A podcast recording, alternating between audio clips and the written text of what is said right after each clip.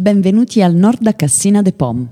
Nel sequel di Benvenuti al Sud, i lavoratori delle poste italiane Alberto Colombo e Mattia Volpe sono tornati alla loro vita normale. Il primo, dopo la partenza, vive e lavora al nord come direttore di un ufficio postale a Milano e cerca di accontentare moglie e capo. Il secondo, invece, abita e lavora come da programma al sud, come postino e impiegato nella sua Castellabate e, pur avendo cambiato carattere, soggiorna ancora in casa della madre con la moglie Maria e il piccolo figlio Edinson.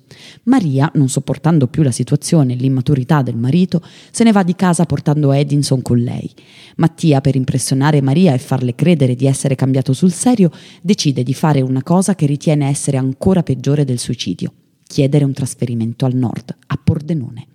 Tuttavia, a causa dell'intervento dei colleghi Costabile Piccolo e Costabile Grande, Mattia viene trasferito a Milano, dove va a vivere a casa di Alberto, che lo prende a lavorare nell'ufficio in città del quale lui è direttore. La corte in cui abitano Alberto e Silvia è la Cassina de Pom, una splendida cascina a corte che si trova in fondo a via Melchiorre Gioia, accanto al celebre bosco verticale, poco prima che il naviglio della Martesana inizi a scorrere sotto il manto stradale.